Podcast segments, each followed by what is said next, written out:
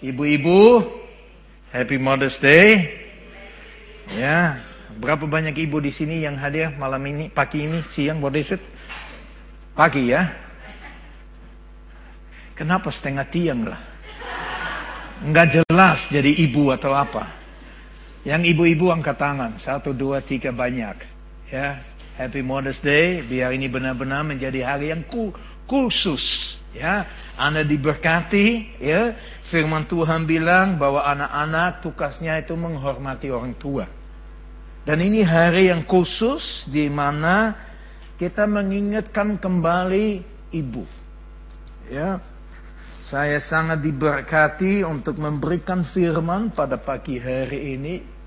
Dan doa saya supaya benar-benar firman itu akan tertanam di dalam hati kami. Mari kita berdoa. Bapa kami yang di surga, kami sungguh bersyukur kepada Engkau Tuhan.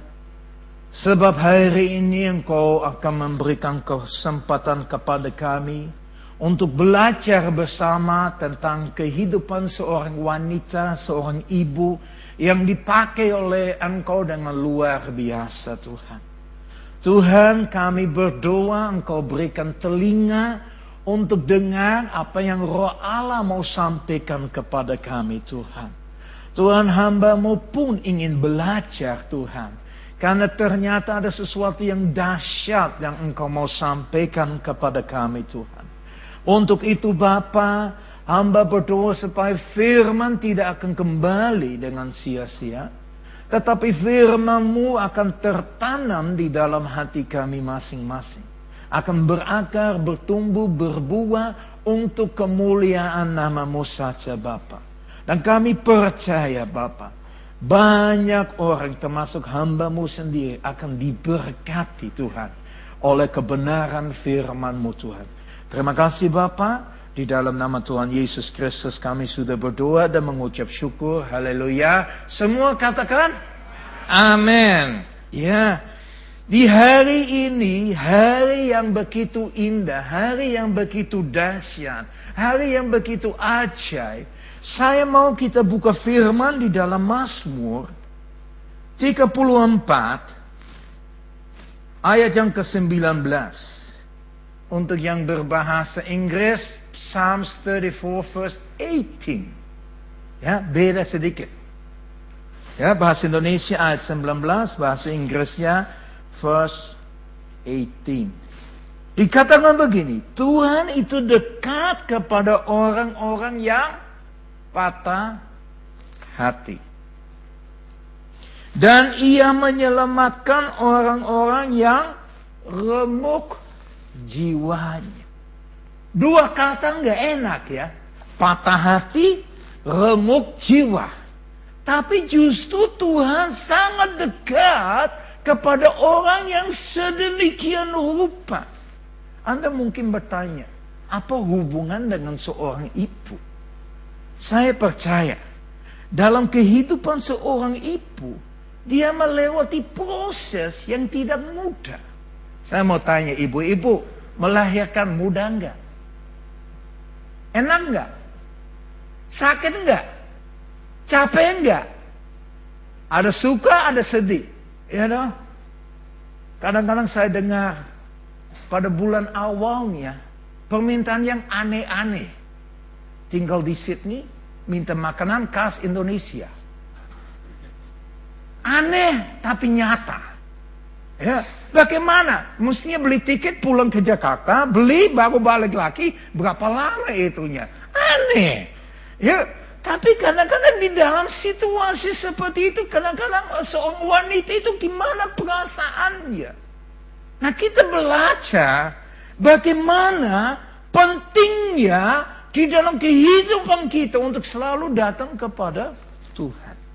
Tadi kita nyanyikan Lord, I give you my life. Ya, ada laku bunyinya. This is my desire. I live for you alone. Seringkali kita nyanyi laku dengan satu janjinya, tapi kita nggak kenapi janjinya. Apakah kita serius sedemikian rupa? Nah, pagi ini kita belajar dari seorang wanita yang bernama Hana. Mari kita buka 1 Samuel pasal yang pertama. Ya, 1 Samuel pasal yang pertama. Tapi sebelumnya saya sedikit cerita. Ada seorang laki namanya Elkana. Ya, saya dengar ketawa karena saya juga tahu di sini ada Elkana juga ya. Bukan salah saya ya, kebetulan saja. Nah, nah ada kebetulannya. Ya. Tapi anehnya, dia punya istri dua. Mana Elkananya? Awas ya. Awas ya. Semuanya ketawa-ketawa karena memang di sini ada satu jemaat yang nama yang tadi berdiri di depan sini ya. Yang laki main kita, bukan.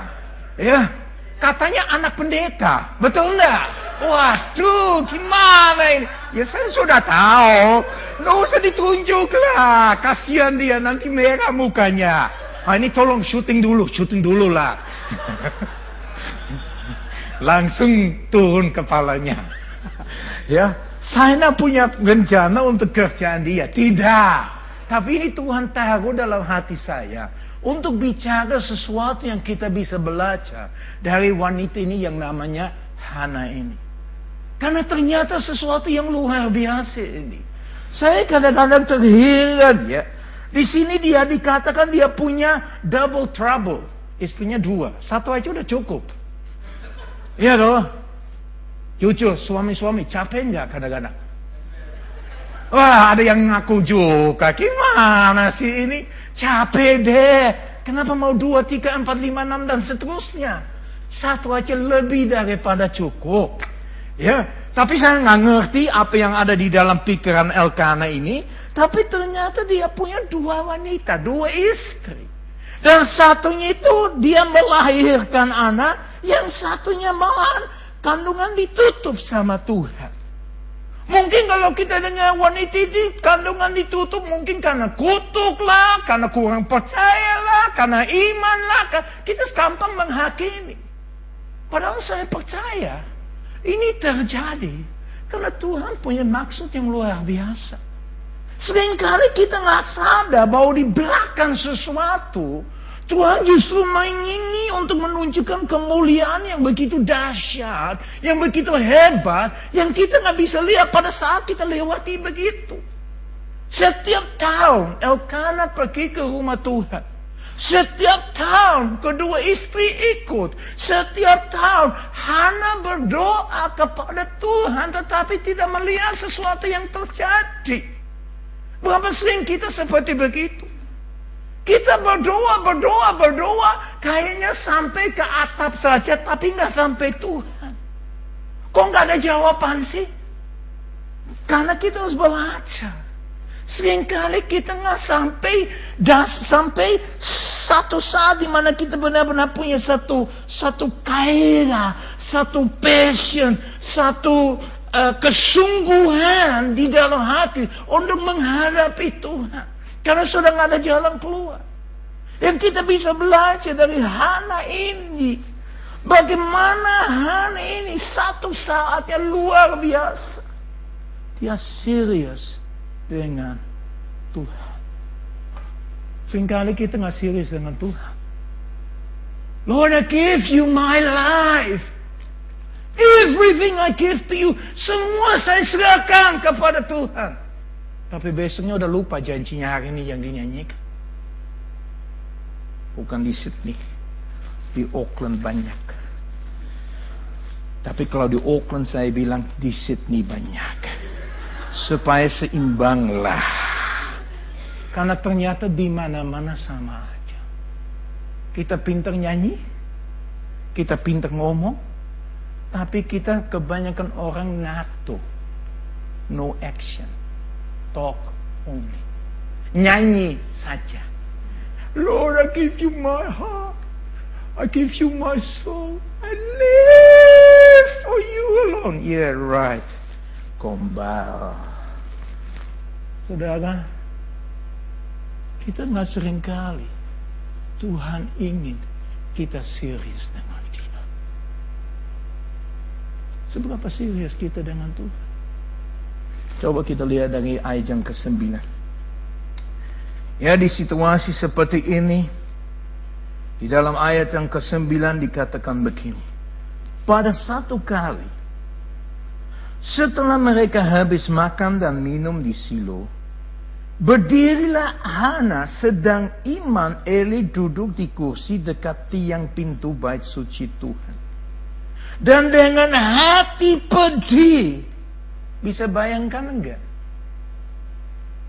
Istri satunya ngomong terus sama Hana, aku punya anak loh, aku punya anak loh. Bagaimana hatinya? Saya percaya semua anak muda ingin punya anak. Amin. Kok nggak ada amin? Terjadilah sesuai dengan perkataanmu. Ya.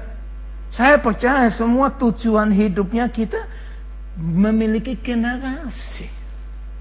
Ya, walaupun kadang-kadang sekarang ini apa namanya karir lebih dulu baru pikirkan anak, ya, tapi pasti ada satu keinginannya. Ini juga anak. Dia dengerin terus bicara, lu nggak punya anak, aku udah punya. Lihat, tapi ternyata suami lebih sayang sama anak. Tapi walaupun suaminya nggak lebih, lebih sayang sama Hana, bagi Hana nggak peduli dibanding dengan punya satu anak saja. Karena bilang, aku lebih bahagia daripada sepuluh anak. Udahlah wes, lupakan saja. Tapi Hana nggak begitu. Hana itu tetap. Dan sampai satu saatnya, begitu pedih hatinya. Ingat tadi dibilangin apa? Tuhan itu dekat kepada orang-orang yang patah hati. Dan ia menyelamatkan orang-orang yang remuk jiwanya. Itu artinya Hana itu dengan kesungguhan hati datang kepada Tuhan. Dan dia berkata kepada Tuhan. Ayat yang ke 11. Kemudian bernasarlah ia katanya Tuhan semesta alam. Jika sungguh-sungguh engkau memperhatikan sengsara hambamu ini dan mengingat kepadaku dan tidak melupakan hambamu ini. Tetapi memberikan kepada hambamu seorang anak laki-laki. Maka aku akan memberi dia kepada Tuhan untuk seumur hidupnya. Sampai di sini dulu. Dia benasa. Dia berjanji di dalam doa. Berapa sering kita berdoa, Tuhan, kalau masalah ini dilewatkan, saya serius melayani Engkau, Tuhan. Apa di sini nggak berdoa seperti ini? Saya rasa sering kali doa kita seperti itu. Tuhan, kalau aku selamat, kalau aku aku nilai aku udah lulus, Tuhan, puji Tuhan. Aku melayani Engkau lebih sungguh. Begitu sudah lulus, Tunggu dulu. Sebentar ya Tuhan. Belum menikah loh Tuhan. Nanti kalau sudah menikah, kau layani Tuhan. Begitu menikah apa? Oh Tuhan tunggu, tunggu, tunggu. Tunggu Tuhan. Anak dulu ya Tuhan. Nanti punya anak dulu. Punya anak. Wah nanti laki, nanti laki. Tunggu, tunggu, tunggu. Tunggu, kalau sudah retire. Sudah retire. Begitu retire bilang, wah sebentar lagi mati. Gak bisa dipakai. Sudah over, over limit lah. Sudah expire lah. Sudah gak berlaku lagi lah. Dia anak muda yang maju. Begitu disediakan rumah dua kali satu. Anda berdiri di hadapan Tuhan. Eh, lu ngapain buat gua? Tuhan ngerti lah. Urusan keluarga pikirin cucu. Itu aja yang dipikir. Tuhan bilang, what did you do with your life? Apa yang kau lakukan? Kau berjanji loh. Tuhan nanti kalau aku sudah begini-begini, begini, aku melayani engkau. Tapi pada kenyataannya, kok diam di sini? Karena memang kenyataan. Banyak yang dipanggil, Anda jawab sendiri. Sudah perhatikan dengan baik-baik. Dia benasa. Dia bilang, Tuhan kalau engkau berikan anak laki-laki, aku kembalikan kepada engkau. Enak aja doa begitu ya. Enak aja. Dan bukan begitu saja. Yang janji yang kedua yang disampaikan oleh Hana, dikata begini, dan pisau cukur tidak akan menyentuh kepalanya. Artinya, anak laki-laki yang engkau berikan kepada saya, saya akan buat khusus. Saya akan siapkan untuk khusus dia sediakan bagi engkau. Itu komitmen dia terhadap Tuhan. Itu dalam doa loh. Karena hatinya sudah pahit. Hatinya udah gemuk, udah nggak bisa ada jalan lagi karena begini terus ngomongannya, keadaannya nggak enak. Ya wes, bikin janji aja.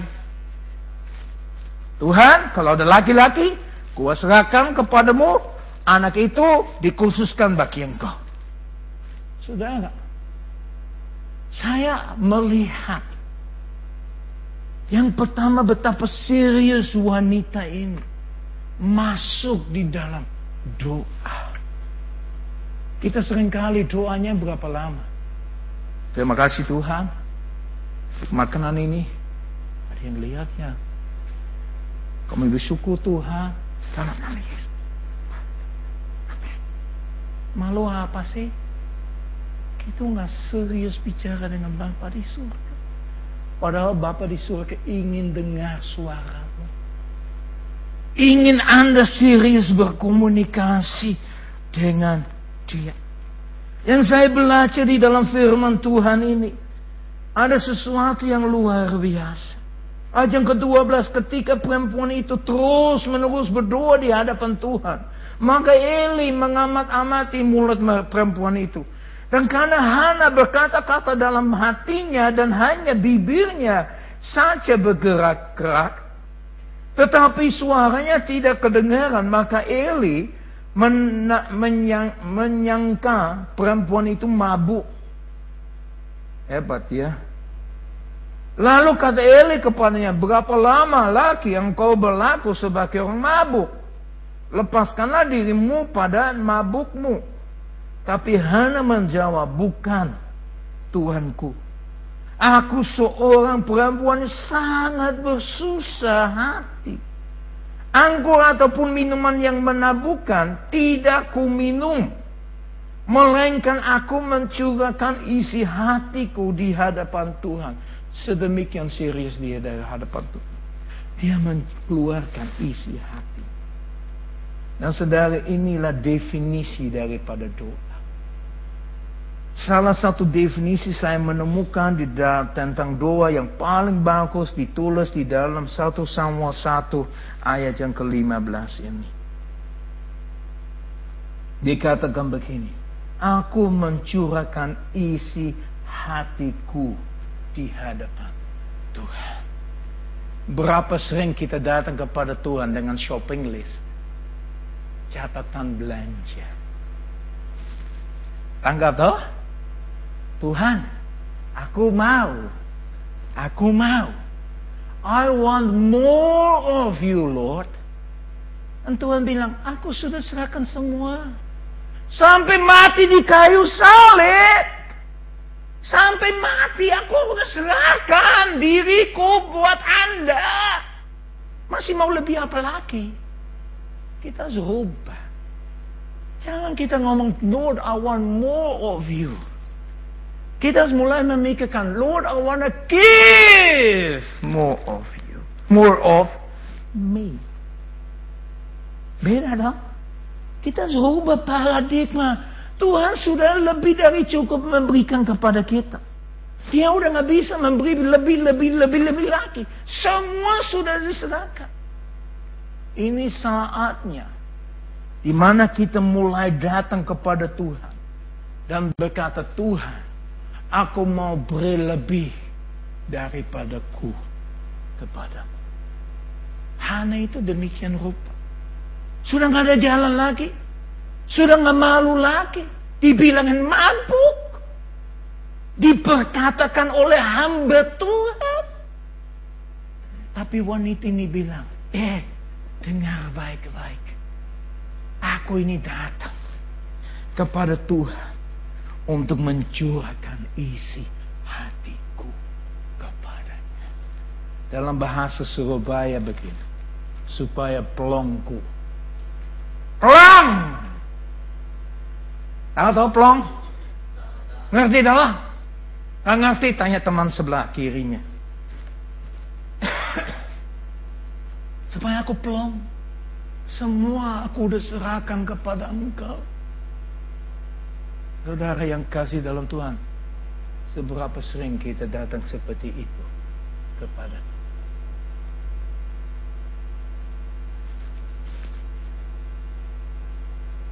Yang pertama, Hana itu sadar bahwa tidak ada harapan di mana pun kecuali dia datang kepada Tuhan dengan doanya. Yang kedua kita bisa belajar bahwa ternyata doa itu mencurahkan isi hati kita di hadapan Tuhan. Doa yang lahir dari hati yang meluap. Kalau kita mau datang kepada rumah Tuhan, memuji, menyembah Tuhan, itu harus dari hati yang meluap. Saya nggak setuju dengan kita bilang, mari kita tupuk tangan. Berapa kali kita dengar, berikan kemuliaan bagi Tuhan. Coba, ayo kita berikan kemuliaan bagi Tuhan. Haleluya. Coba, berikan kemuliaan bagi Tuhan. Itu kemuliaan? Itu kemuliaan? Kalau itu kemuliaan, setiap kali ada NRL, ada rugby, ada badminton, itu kemuliaan Tuhan ada. Anda pernah lihat di stadionnya itu diam nggak? Kalau Indonesia main bulu tangkisnya, saya percaya orang Indonesia, yeay! Berarti kemuliaan Tuhan tuh. Kalau memang ini kemuliaan Tuhan. Makanya kita harus belajar untuk memuliakan Tuhan dari hati yang luar. Saudara tahu, orang yang sungguh memuliakan Tuhan. Dan kalau kehadir, kalau Tuhan hadirnya, kita nggak kuat untuk berdiri kita akan sujud kepala sampai ke mukanya. Bisa bayangkan di sini sulit. Makanya kursinya disingkirin aja lah. Enak tuh duduk. Tapi orang yang punya hati yang meluap. Mau memuji menyembah Tuhan. Gak peduli itu duduk. Gak peduli itu berdiri. Gak peduli itu bersujud. Gak peduli angkat tangan. Gak peduli apa pun. Kan itu antara anda dengan Tuhan. It's not about me. I'm not here to judge you. Saya nggak boleh menghakimi Anda. Tapi saya mau pada waktu kita menyembah, pada waktu kita berdoa, itu semua dari hati. Semuanya dari dalam hati. Jangan cuma menjadi ritual saja. Saya pribadi nggak mau titipin doa lagi. Berapa sering sebagai pendeta dibilangin begini, Pastor, titip doa ya. Pastor, titip doa ya. Saya sekarang balas, oke okay, titip berkat kalau doanya dijawab ya. Ayo dong adil dong. Yang benar. Anda titip, saya berdoa, saya serius sama Tuhan. Makanya kalau nggak ada titipan berkatnya, ya wes nggak usah didoain. No, no, no, no. Maksudnya saya begini, kalau kita serius, kita sungguh-sungguh. Kita punya hati untuk bertemu dengan dia. Tuhan, kapan saja kita siap. Kapan saja kita mau. Kapan saja kita mau datang kepada Tuhan. Elkana dan keluarganya tiap tahun datang ke rumah Tuhan khususnya untuk berdoa. Puji Tuhan kita nggak perlu ke rumah Tuhan. Di rumah pun kita bisa serius berdoa. Itu yang saya mau sampaikan pada pagi hari. Satu kesungguhan di dalam doa mencari Tuhan. Poin yang berikut saya belajar adalah bahwa Hana itu sungguh percaya Tuhan. Karena begitu si Elia bilang kepada dia, Pergilah dengan selamat dan Allah Israel akan memberikan kepadamu apa yang engkau minta daripadanya. Sesudah itu berkatalah perempuan itu, biarlah hambamu itu, eh ini mendapatkan belas kasihan daripadamu. Lalu keluarlah perempuan itu, ia memakan dan mukanya tidak muram lagi. Kenapa? Karena dia percaya apa yang disampaikan oleh Elia. Eli berkata terjadilah. She put her trust in God. Anda pernah lihat uang Amerika? Apa yang ditulis di dalam uang Amerika? In God we trust. Mosok. Ternyata banyak orang nggak percaya. Nggak trust God. Karena kita sadar dalam bahasa Indonesia kurang tepat. Ya, dalam bahasa Indonesia trust. Bahasa Indonesia apa? Percaya. Believe. Percaya. Oh, I believe. Ya. Jadi kalau dalam bahasa Indonesia dikatakan trust in God, apa? Believe in God. Percaya kepada Tuhan. Coba kita lihat Amsal 3 ayat 5. Percayalah kepada Tuhan dengan segenap hatimu dan janganlah bersandar kepada pengertianmu sendiri. Sudah dikatakan loh, percayalah. Coba kita lihat Yohanes 11 ayat 40. Jawabnya Yesus.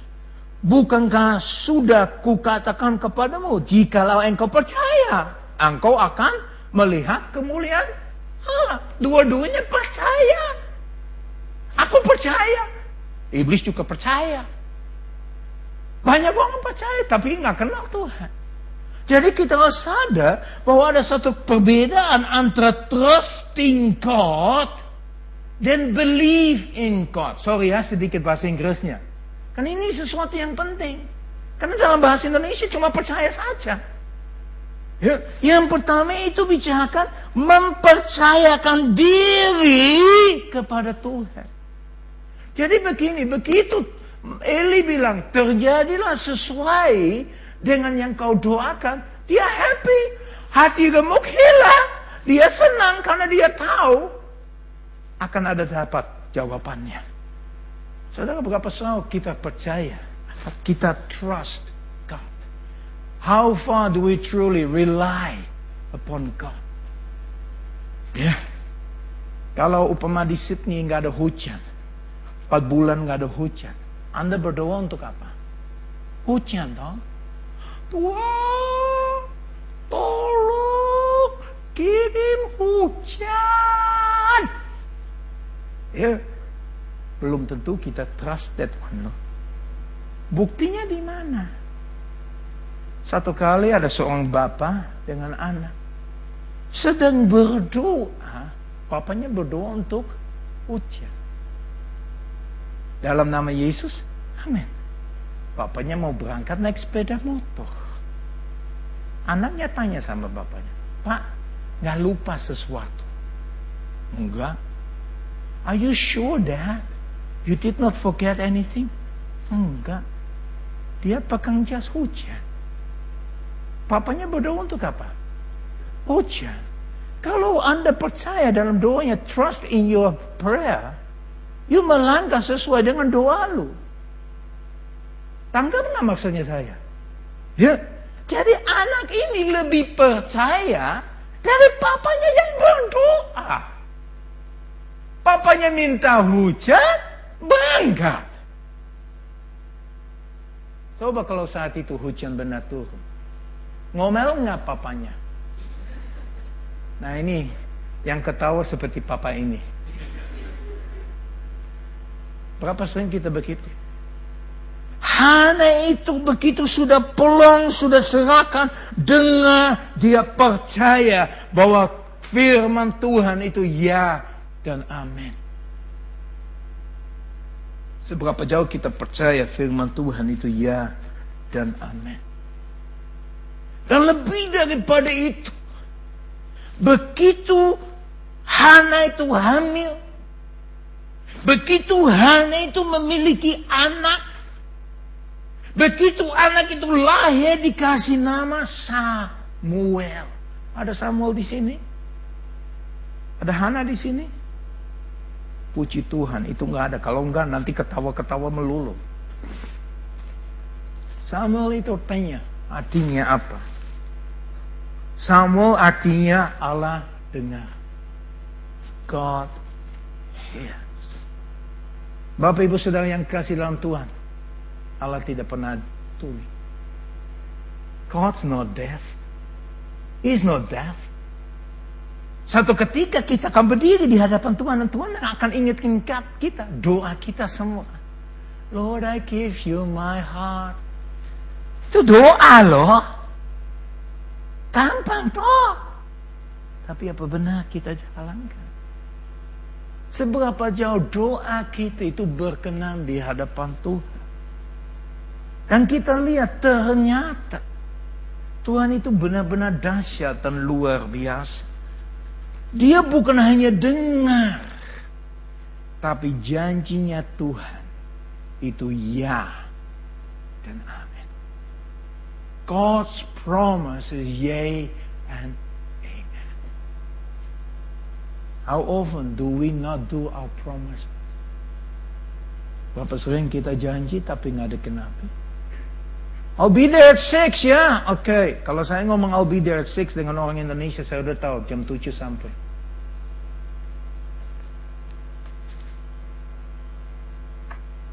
Kalau saya bilang jam 7 sampai, setengah 7 saya udah sampai. Kecuali istri saya ikut. Saya harap dia nggak nonton ini. Karena udah make upnya, belum siapnya. Kemarin mau pergi, lupa HP-nya. Manusia tidak bisa hidup oleh tanpa HP saja. Kenyataan begitu. Ke mana pun kita bawa, kita bawa HP. Tapi belum tentu kita bawa Tuhan. Kok bisa ngomong begitu? Kenyataan sudah sedemikian rupa. Tuhan dengar doa kita. Dan dia mengenapi janjinya. Elkana pulang dengan keluarga. Hana hamil Hana mendapatkan anak. Dan pada waktu dia sudah cukup besar, anak itu dibawa kepada umat Tuhan. Dan ayat yang ke-27 dan 28.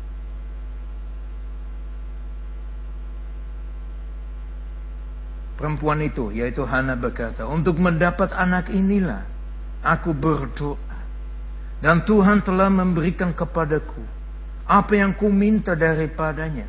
Maka aku pun menyerahkannya kepada Tuhan seumur hidup terserahlah ia kiranya kepada Tuhan.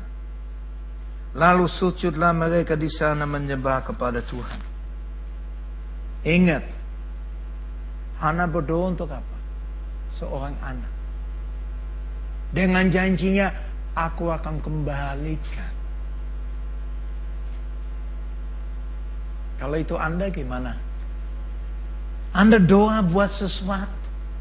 Anda nasa kepada Tuhan. Tetapi kenapa? Tetap melakukan? Atau Anda bilang, Sorry Tuhan, untuk kali ini, kali ini saja Tuhan, kali ini saja. kali ini saja. Itu udah keberapa kalinya sebetulnya. Saudara perhatikan dengan baik-baik. Apa yang kita bisa belajar dari firman hari ini. Ya, bahwa kalau kita sungguh-sungguh datang kepada Tuhan, Dia pasti dengar. Ya. Awal mulanya hati yang sungguh-sungguh. Dengan kata lain, hati yang remuk. Ya, hati yang patah. Kita datang kepada Tuhan. Artinya serius dengan Tuhan. Saya jujur ngomong, saya tidak tahu kapan Tuhan akan datang kembali. Tapi saya tahu Tuhan akan datang kembali. Dan nanti yang akan dipisahkan adalah domba dan kambing. Anda kambing atau Anda domba? The choice is yours. Pilihan ada di tangan kita. Tetapi seluruh aspek kehidupan kita akan menunjukkan apakah kita domba atau kambing. Nah minggu lalu saya ada di Papua. Untuk ke Papua yang pertama mahal. Udah kayak tiketnya Jakarta Sydney PP. Ya. Sepuluh setengah juta. PP. Jakarta Sydney berapa? Lebih murah toh? Terbang lima jam setengah. Kemudian naik kapal tiga jam. Sampai ke tujuan. Di tempat yang saya lain nggak ada listrik. Kalau nggak ada listrik ini nggak bisa jalan. Di situlah terjadi terbuktinya bahwa saya tidak terikat dengan ini. Karena saya masih bisa hidup tanpa ini. Anda bisa nggak? Usah dijawab, saya sudah tahu jawabannya. Di mana ada HP, di situlah aku ada. Ya, nggak ada HP udah stres. Ya. Ada listrik loh. Mandi di mana? Mandi di sungai. Ya. Tetapi nikmatnya luar biasa. Di situlah saya lihat Tuhan bekerja dengan dahsyat dan luar biasa. Walaupun saya mengalami sesuatu nggak enak, tapi itu namanya membayar harga untuk melihat Tuhan bekerja dengan dahsyat dan luar biasa. Salah satu malam gereja karena genset nggak jalan, jadi belum jalan gerejanya. Jadi kami lagi kumpul di luar, anaknya banyak sekali. Kita lagi kuyung-kuyung, ketawa-ketawa, anak-anak mulai nyanyi. Wah nyanyinya luar biasa. Mereka baru belajar baca. Dan mereka bilang, ah itu apel dan segala macam. Wah menikmati. Sebentar lagi saya berdiri. Saya bilang sama mereka, saya panggil yang salah satu anak. Anak itu datang. Yuk, saya bilang sama dia, eh kamu pukul saya ya. Uh, dia udah takut lihat kuliah itu berdirinya. Eh, iya tuh. Ayo pukul. Tidak mau. Malu. Akhirnya dengan paksa saya bilang, ayo pukul saya. Dia pukul saya, saya jatuh. Ya, anak-anak ketawa semuanya, ketawa semuanya. Saya tidak sadar, itu batu kecil semua. Tapi nggak apa-apa. Saya menikmati, saya cerita tentang kuliah dan Daud. Dan saya bilang, ini Daud, saya kuliah, dia menghadapi saya, bisa kalahkan saya. Saya bilang sama mereka, dalam kehidupan pasti ada kuliah di hidup kita. Tapi dengan bersama dengan Tuhan tidak ada yang mustahil kita akan kalahkan kuliah. Saya tidak sadar bahwa ternyata saya berdarah. Saya tidak peduli. Habis itu tiba-tiba lampunya jalan, kita masuk gereja, KKR di gereja, wah luar biasa. Tapi semakin berdarah. Ini di desa. Bukan desa, desa karena dalam sekali. Ya, bayangkan naik kapal aja tiga jam. Ya. Kagu, oh kata saya kagu-kagu, semakin berdarah. Ya salahnya sendiri. Udahlah, saya pulang ke New Zealand. Ternyata infeksi. Tapi saya tidak peduli. Kenapa? Anak-anak itu diselamatkan oleh Tuhan. Di situlah saya ingat. Yesus korban supaya kita semua selamat. Mujizat terbesar itu bukan kesembuhan. Mujizat terbesar itu bukan kelepasan. Mujizat besar adalah keselamatan. Karena kalau kita sudah memperoleh keselamatan, kita bisa datang kepada Tuhan. Dan kita bisa berdoa dengan sesungguhnya. Kita akan melihat Tuhan bekerja dengan dahsyat dan luar biasa. Kuncinya seberapa jauh kita percaya. Kuncinya seberapa jauh kita serius dengan Tuhan.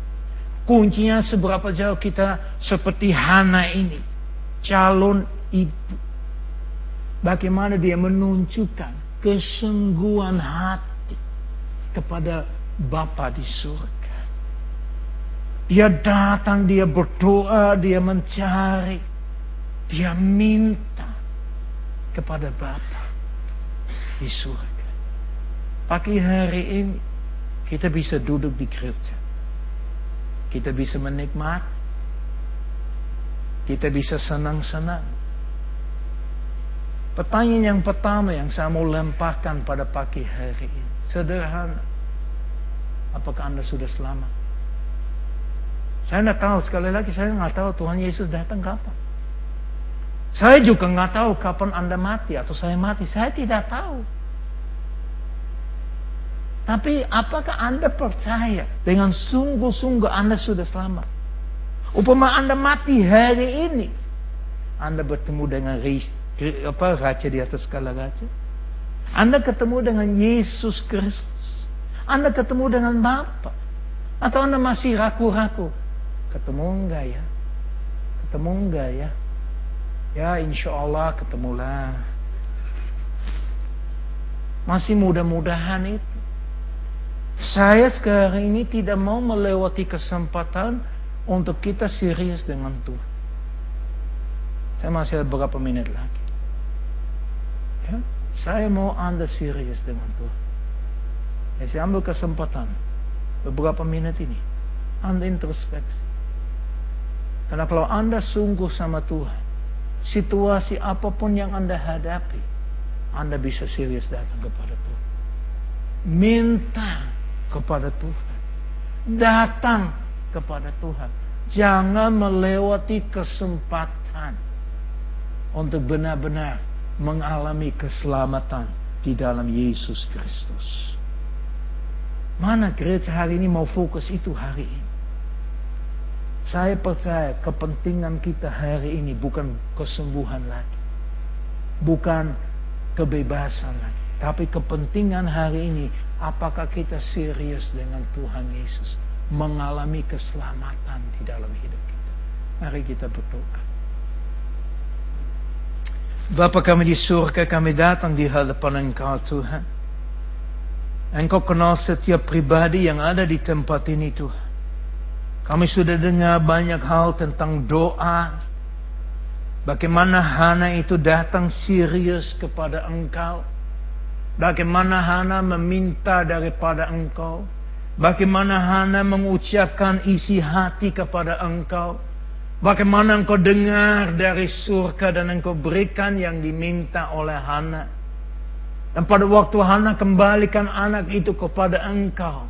Engkau tetap memberkati Hana dengan tiga laki-laki dan dua anak perempuan.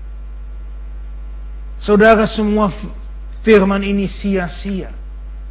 Kalau kita tidak lebih dahulu benar-benar mengenal Tuhan sebagai Tuhan dan Juru Selamat. Kami diberi kesempatan untuk datang kepada Bapa, untuk mengaku segala kalanya, untuk mengalami kebebasan, kelepasan, kalau kita sudah terima Yesus di dalam hidup kita. Pagi hari ini Tuhan, di hari yang indah, di mana kami merayakan modesty. Hamba berdoa untuk setiap umat yang ada di tempat ini Tuhan. Dan Tuhan biar Engkau lihat hati kami. Kalau pada pagi hari ini ada yang berani berkata Tuhan, aku ingin benar-benar mengenal Engkau. Aku ingin sungguh-sungguh menyerahkan hidupku kepada Engkau. Inilah kesempatan ini bukan urusan pribadi orang. Ini urusan Anda dengan Tuhan langsung. Lord, you know each and every one of us. You know our hearts. Lord, your servant is finished talking. Hamba berdoa roh kudus terus.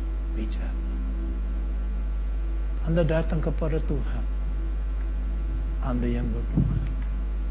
Tuhan kami tahu Engkau dengar setiap doa kami. Dan Engkau yang berkaya terus dalam hati kami. Kami serahkan semua dalam tangan Engkau Tuhan. Pulihkan hati kami. Dan lebih daripada itu Tuhan. Engkau selamatkan kami. Selamatkan kami. Dalam nama Yesus kami berdoa. Haleluya. Amin.